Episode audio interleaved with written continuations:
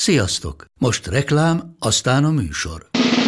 A műsor, valamint az élményekkel teli utazások, személyre szabott ajánlatok és állandó kedvezmények támogatója a Molmove hűségprogram. Nyisd meg a Molmove appot, a profilodba belépve, add meg a Sport TV promóciós kódot, és tankolj Molevo és Evo Plus üzemanyagjainkból 15 forint per liter kedvezménnyel. Ne feledd, a Sport TV promókóddal most még jobban megéri Molmove tagnak lenni. Vége a reklámnak, jön a műsor.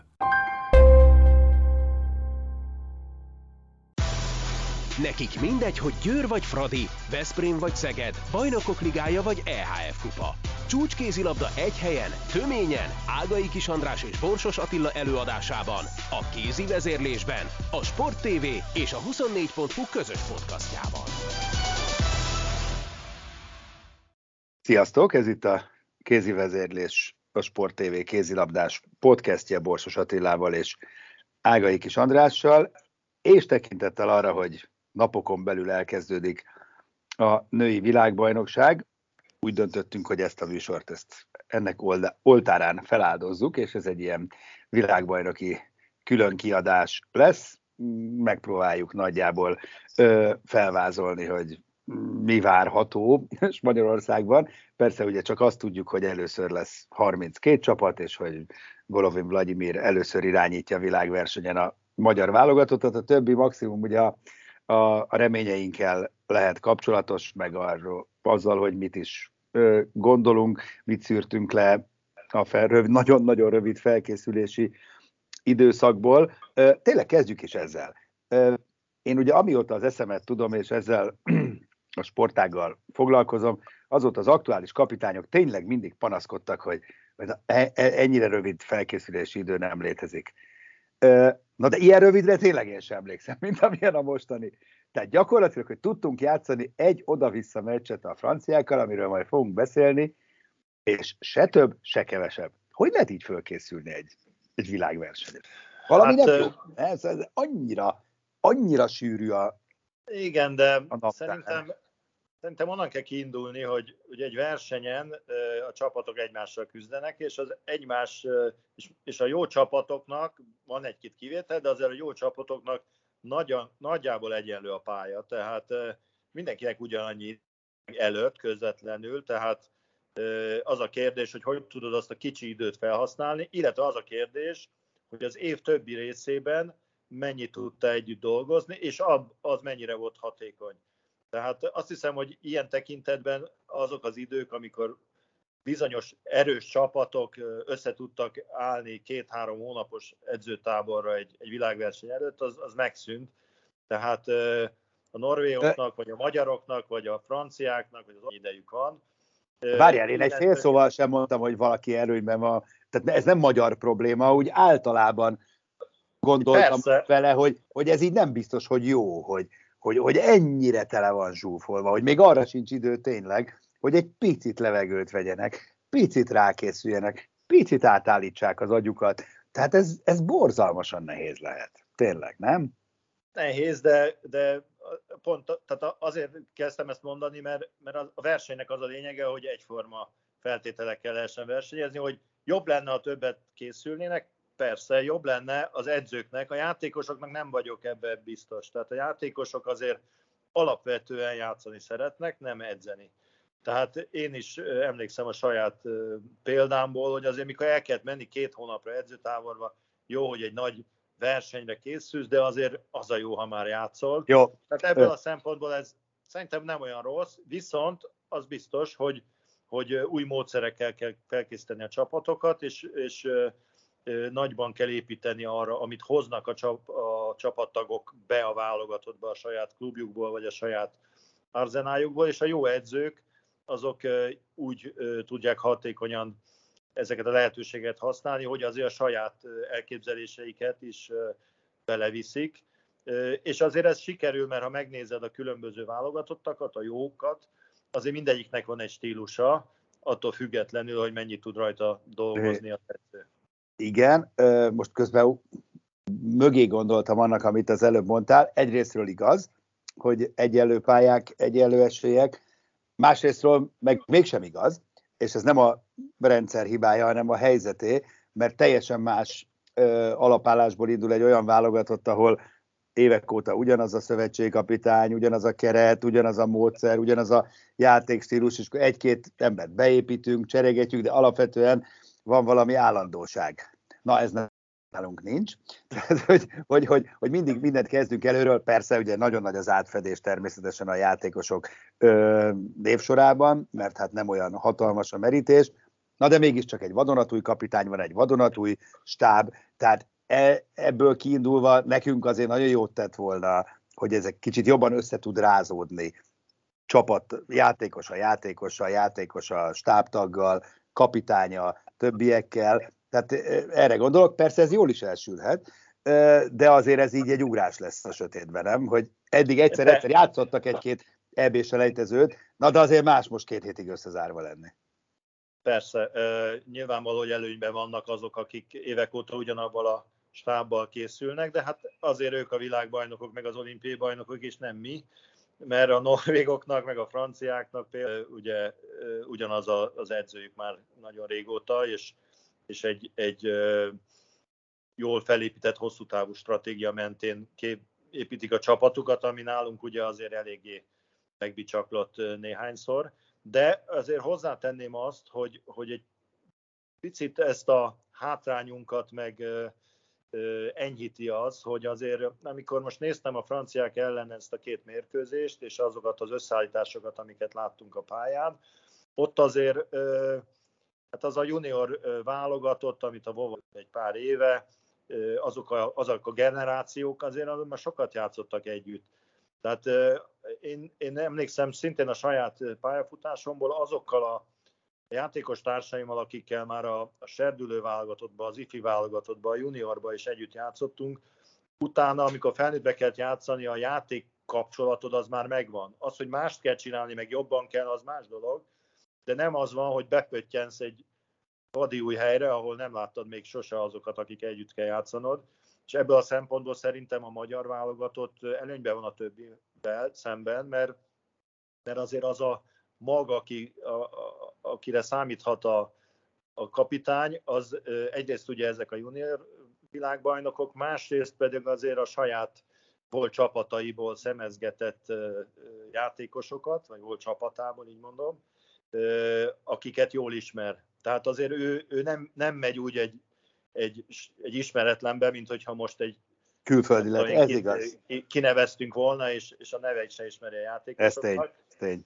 Az más kérdés, hogy, hogy téthelyzetben ö, nem tudott még ezekkel a lányokkal felnőtt versenyeken dolgozni, és valójában ez az igazi kérdés, és erre ugye nem ad választ a franc, meg azok az EB meccsek sem, a selejtező meccsek, mert, mert az a faktor, ami a magyar női kézilabda válogatott mondjuk így a, a gyenge pontja, hogy, hogy amikor egy olyan mérkőzést kell játszani, ahol muszáj nyerni, és nem erősebb az csapat, akivel játszunk, hanem gyengébb adott eset, hogy akkor a lelki tényezőktől ne görcsöljenek be, hogy ezt a magyar kapitányok által jól ismert fogalmat bevigyük. Ez fog most kiderülni, hogy a VOVA kezei alatt a lányok fel tudják-e oldani magukban azokba, azokat a gátlásokat, amik oly sokszor elérték őket, amikor jönnek azok a meccsek, ahol mindenki azt várja, hogy nyerni kell. Hát azok a meccsek azok annyira jönnek, hogy konkrétan az első meg a második lesz ez a két meccs, de nem tudom, belegondoltál-e, hogy ez most már tisztán látszik, hogy ez nem női kézilabda spec probléma, mert konkrétan a magyar labdarúgó válogatott az pontosan ugyanezzel a, a gonddal küzd, hogy amíg az EB-n kell ilyen franciákkal, meg németekkel, meg, meg ilyen gigasztárokkal játszani, addig parádésak vagyunk, nincs vesztenivaló, és akkor jönnek az albánok, és oda-vissza megvernek minket. Pont, pontosan ugyanezt történik lélektanilag női kézilabdában. Ö, érthetetlen tényleg egyébként, hogy ez, ez, ez honnan egy, egy táplálkozik. Picit, picit azért ezt pontosítanám, mert, Nem? mert a, a magyar uh, futball válogatott, ugye amikor meglen őket, vagy még nem is néztük meg a meccset, csak megnéztük az albánoknak az összeállítását, akit lebecsülünk, mert ugye albánok nehogy már, de azért a játékosaik összességében erősebb és jobban jegyzett futballisták, mint a mieink.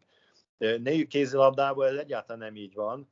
Magyar válogatott játékosok, azok a nemzetközi piacon jegyzett és magasan jegyzett adott esetben játékosok, tehát itt azért nem arról van szó, hogy, hogy tehát a futbalistáknál még az albánok ellen is jobbak ellen Jó. kell játszani, csak, csak azért a teher nem, csak az van, a... mert nem a németek. Lehet, hogy nem az albán, igen, jó, lehet, hogy nem az albán volt a jó példa, és igen, igazad van, de összességében akkor ez a lélektani probléma, ez nem, nem feltétlenül csak a női kézilabdázókra. Ez, ez, ez így van. Igaz, ez. igaz. Na, de majd mindjárt eljutunk ö, ide, de akkor először beszéljünk erről a két francia meccsről, mert ugye kettőt játszottunk a, a franciák ellen, és nekem az jutott most eszembe, hogy nagyon régóta beszélgetünk nagyon sokat, szerintem a legtöbbet használt ö, jelző, vagy ez nem is jelző, kifejezés a magyar kézilabda válogatottakkal kapcsolatban az a hullámvasút. Nem? Tehát szerintem ezt valahogy jegyzetelnénk, hogy mit használunk a legtöbbet, amikor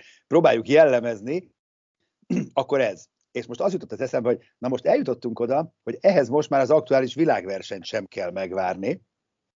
Bőven elég a két edzőmeccset nézni, mert még két edzőmeccsen is tudunk olyan hullámvasutazást tolni, hogy az valami elképesztő, mert ha én csak magamról tudok beszélni, tehát én nagyon el voltam keseredve az első meccs után, és nagyon fel voltam dobva a második után, mert, mert két teljesen különböző attitűd tükröződött ezen a, ezen a két meccsen, és most konkrétan halvány gőzöm sincs, hogy milyen magyar válogatott is lesz ezen a VB-n. Hát ez, ez biztos, hogy ez így van. Ugye a, hullámvasútunk, amit járunk évek vagy évtizedek óta már, abban azért vannak különböző típusok. Tehát én azt hiszem, hogy a hullámzó játék egy nálunk gyengébb csapat ellen, vagy mondjuk közel azonos szintű ellen, az nagyban függ azon, hogy a mi játékosaink mit csinálnak. Tehát, hogyha hullámzóan játszol a szlovákok ellen mondjuk, azért az nagyban azért van, mert benned van a hiba. Ha hullámzóan játszol a norvégok vagy a franciák ellen most itt, azért az, az jelentős mértékben az ellenfélen múlik. Tehát ezen a két mérkőzésen ugye nagyon jól lehetett látni, hogy jó, az első meccsnek az első fél idejében ott, ott gyengén játszottunk, de a másik három fél időben nagyjából ugyanazon a szinten kézilabdázott a magyar válogatott, és hogy a, az eredménybe ez mit adott, azért az inkább azon múlott, hogy az ellenfelünk, amelyik az olimpiai bajnok nyilvánvalóan, éppen ö, mennyire játszott jól. Amikor összeszedték magukat akkor, akkor elhúztak tőlünk, amikor, amikor gyengébbek voltak, akkor mi tudtunk elmenni. Tehát ez a, ez a hullámzás most szerintem nem annyira a mi bűnünk volt, ha bűnnek lehet nevezni, hanem inkább azon alapult, hogy, hogy az hogyan játszott, és ez szerintem inkább Na de várj, oké, de nem, nem nekünk, jó, de valamennyire talán az nekünk is köszönhető, hogy mi hogy mentünk ki a pályára a második meccsre, hogy ott a franciák rettenetesen benézték az első félidőt. Hát vagy nem? Vagy nem, nem, nem. nem. Tehát szerintem mi Aha. Ott a, volt egy, egy, egy, egy, az első meccsnek egy, nem is az elején, hanem a, a, az első félnek a második felében egy rossz negyed óránk, amikor nagyon rosszul játszottunk, de egyébként én, én azt gondolom, hogy a, a másik mérkőzés, meg a második félidő, illetve az első meccsnek az első, fél, első félnek az első fele, az közel azon a szinten játszottunk. Voltak hibák, meg jobb dolgok, de nem, nem volt annyira nagy hullámzásunk, hanem ez a, az eredményben a hullámzás az inkább annak volt köszönhető tényleg, hogy, hogy azért a franciák rendesen hullámoztak ebbe a, ezen a két mérkőzésen a fantasztikus jó dolgok mellett. Tehát itt a, azért a második meccsnek, meccsnek a más első fél idejében ott, ott borzasztó. Ott nem kellettünk hozzá, hogy kidobálják tacsralabdákat, meg, meg össze-vissza játszanak.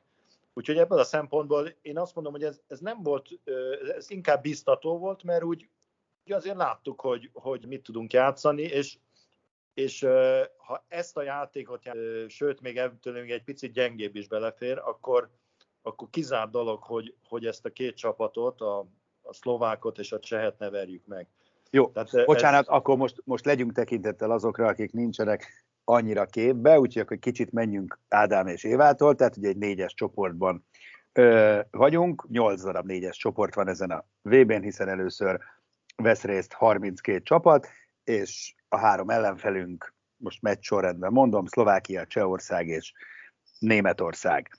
És ebből ugye három csapat jut tovább a, a négyből, de nagyon fontos, hogy hány pontot visz magával a továbbjutó, mert az a későbbiekben számítani fog. Szerintem most maradjunk ennyiben, és akkor nézzük egyenként.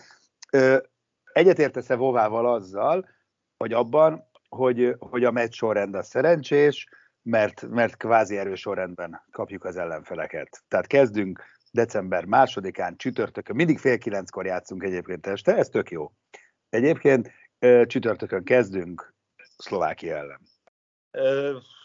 Alapvetően egyetértek vele, avval a pici jegyzéssel, hogy, hogy nyilvánvaló, hogy a szlovákok az első megat nyújtani, és a harmadik a mert fizikailag egy nagyon gyengén többi csapathoz képest, ezen a szinten egy gyengén felkészített csapat benyomását keltették nekem most ezen a tornán, avval együtt, hogy itt most az első meccsen játszottak a leggyengébben, de hát azt az tekintsük egy kisiklásnak.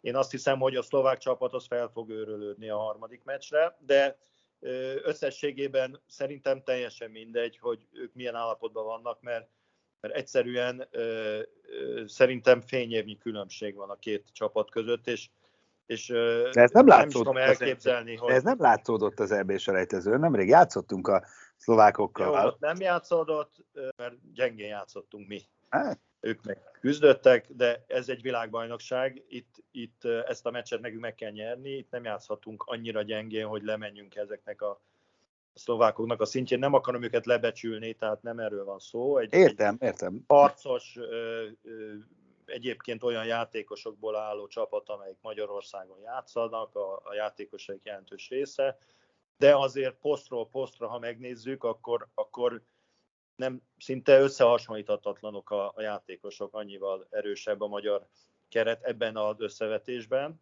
Ráadásul nincs is olyan szakmai vezetése a szlovák csapatnak véleményem szerint, amelyik igazán ö, ravaszkodni tudna. Ezt azért mondom, mert például a cseheknek van.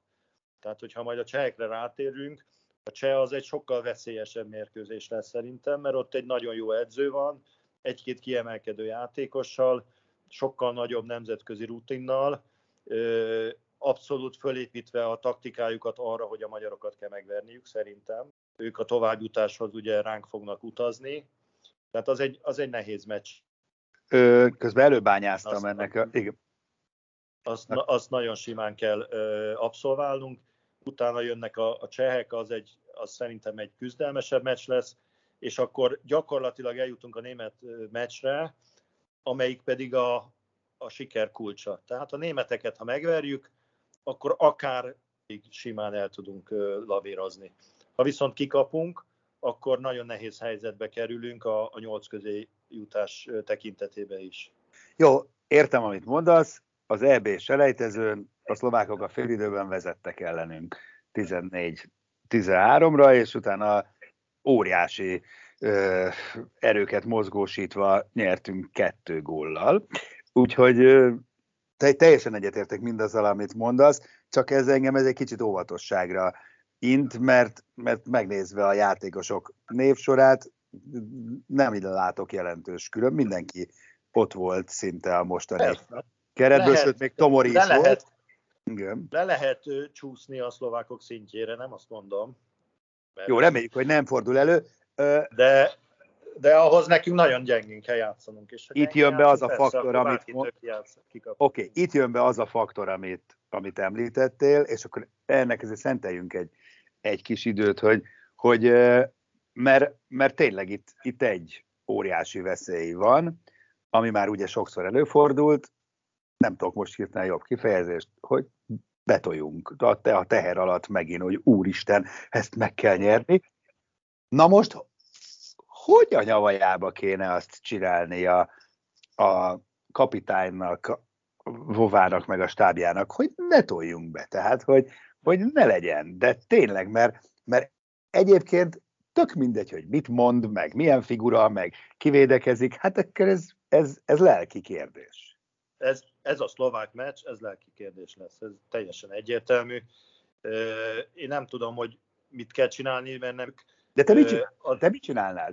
Tényleg, de most komolyan kérdezem, van, van tehát, hogy, hogy te megpróbálnád te magad, vagy, vagy, vagy, vagy tényleg te is alkalmaznál valami ilyen mentál stábot, vagy, vagy, mert ilyen rövid idő alatt mit tud, tehát hogy mondjam, egy pszichológussal dolgozni, á, hagyjuk a sportot, az általában hónapok, évek, nem, amíg az annak eredménye Igen. van. Hát ez senki nem úgy gondol, mint a fogorvos, hogy kihúzom a fogat, és akkor nem fáj. Hát ilyen nincs.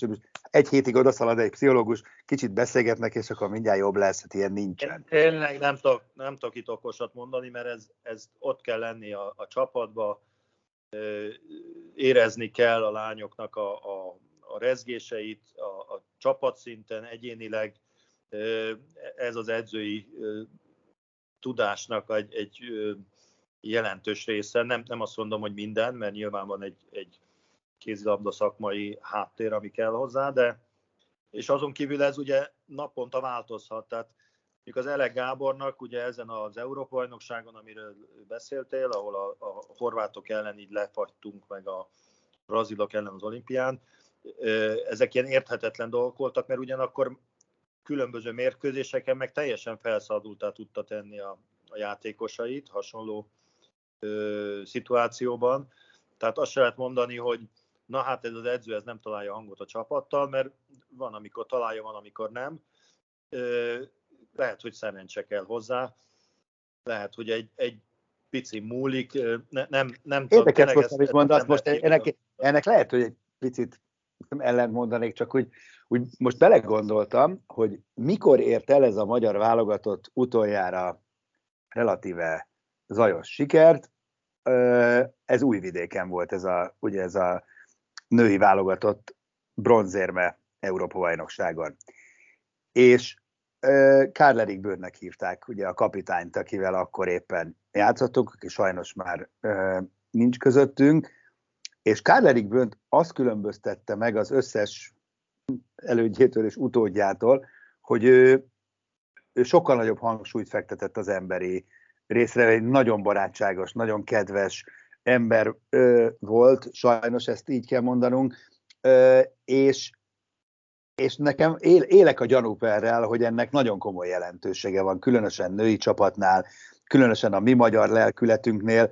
Ő valahogy nagyon beleérzett ebbe, hogy hogy, hogy, hogy lehet ostor nélkül is rávenni játékosokat plusz munkára, új dolgokra, és eredményt elérni. Hajlok rá, hogy ennek óriási jelentősége volt akkor. Nyilván neki megvoltak a saját módszere, és az ott jól sült el, de összességében nem, az, nem hiszem, hogy azért a válogatott kapitány, mondjuk ilyen robot profilja, az az egy aranyszívű, jó lelkű ember, mert azért megnézzük a világ bajnokokat, Európa bajnok csapatokat, olimpiai bajnokokat, azért nem ezt látjuk. Tehát Heigersonról sem az jut eszembe, hogy milyen jópofa vidám pasi. A, a nem a vidám sem, de nem, de nem a vidám. Igen. Refilovra, ha rágondolsz, akkor... Na jó, hát Refilovra nem akarok rágondolni. Gondoljon a bodnye, gondoljon a bodnye a Refilovra, az az ő baja. Hát ez, ez, szerintem nincs, nincs egy ilyen ideális edző profil, hanem az van, hogy ott avval a csapattal azokon a meccseken, amikor nyerni kell, kitalálja meg. Én nem ezt mondtam, várja, oké, én azt mondtam, hogy ennek az egészen speciális magyar lelkületnek, ennek nagyon jót tett egy ilyen típusú ö, kedves, partnerséget felajánló, de mégis nagyon komoly szakmai alapokon nyugvó munka, mint sem az, hogy már pedig ezt kell csinálni, ezt kell csinálni, tehát és akkor csinál. Na, miért nem tudjátok megcsinálni? Mert már bocsánat, de Ele Gábor minden héten rácsodálkozott, hogy miért nem csinálják meg a játékosok azt, amit kér. Ez gyakorlatilag visszaköszönt az összes meccsen, hogy olyan értetlenül lát Gábor az, hogy de hát de nem érti. Hát valószínűleg azért, mert nem volt igazán jó a kémia közte és a, a csapat között. Mert, mert biztos nagyon jól ért hozzá, és nagyon jól elmondta, de valamiért mégsem köszönt vissza. De azért vitatkozik ebben, mert van, amikor meg visszaköszönt. Tehát nem lehet azt mondani, hogy az Erek Gábor alatt mindig görcsösen játszott a válogatott. Van, voltak meccsek sajnos, amikor amikor nagyon kellett volna, hogy, hogy jól játszanak, és nem játszottak jól, de voltak meccsek, amikor meg elég, ha csak az olimpiára gondolsz, a, például a spanyolok ellen, az is egy abszolút olyan mérkőzünk is, és jól játszottunk, és azért voltak ilyen a, válogatottnak, az elekkel is, meg, meg más edzőkkel is, tehát inkább az a kérdés, hogy, hogy egyik napról a másikra, egyik ellenfélről a másikra mi az, ami, az a, az a pici dolog, ahol, ahol elcsúsznak ezek a, az ügyek, és e, ez pedig teljesen az edzőnek az egyén munka módszerei múlik. Most bízunk a Vovában, hogy ez jó lesz. A, ugye alapvetően a Rasmussen sem volt egy ilyen hajcsár. Néha jól játszottak a lányok nála, de ott is ugyanezt a probléma teljesen más Szerintem, alapokról dolgozott. A, igen, nem a hajtsá, én azt gondolom, hogy valahol ott lehet ennek az egésznek a kulcsa, hogy hogy tudsz, mert én, én, én nagyon-nagyon hiszek a partnerségben, különösen most már szerencsére ez tíz évet ötre, amikor még a Trefilo volt a mintapéldány, akkor ez ilyen sehol nem volt, de azért most már ezt látjuk szerintem egy csomó helyen. Hogy, de hogy hogy lehet ezt úgy megoldani, és ezért borzasztó nehéz, hogy közben ne nőjenek a fejedre, legyen tekintélyed, legyen fegyelem. Na, azt a kettőt, aki ötvözni tudja, az a nagy király. Azt Igen. Meg, meg az, akinek a játék nyerőtípusúak. Tehát olyan játékosok kellenek, akik ezekre a nehéz pillanatokban tudnak Így van. Szárnyalni. Azért a magyar válogatottban visszamenőleg is, meg most is nem, nem feltétlen csak ilyenek vannak. Tehát hát azért hát kulcs embereink közül van olyan, aki, aki azért be tudja magát görcsöltetni. Úgyhogy igen, az a baj, hogy a játékosoknak a felelősségét azt, azt nem szabad azért eltüntetni, mert, mert azért, hogy jól játszol vagy rosszul, az, az edző tud benne segíteni, de azért az a játékosokon. Egyértelmű. Egyértelmű. És a csapat akkor játszik jól, ha az egyén ki rosszul játszik, akkor a csapat se fog.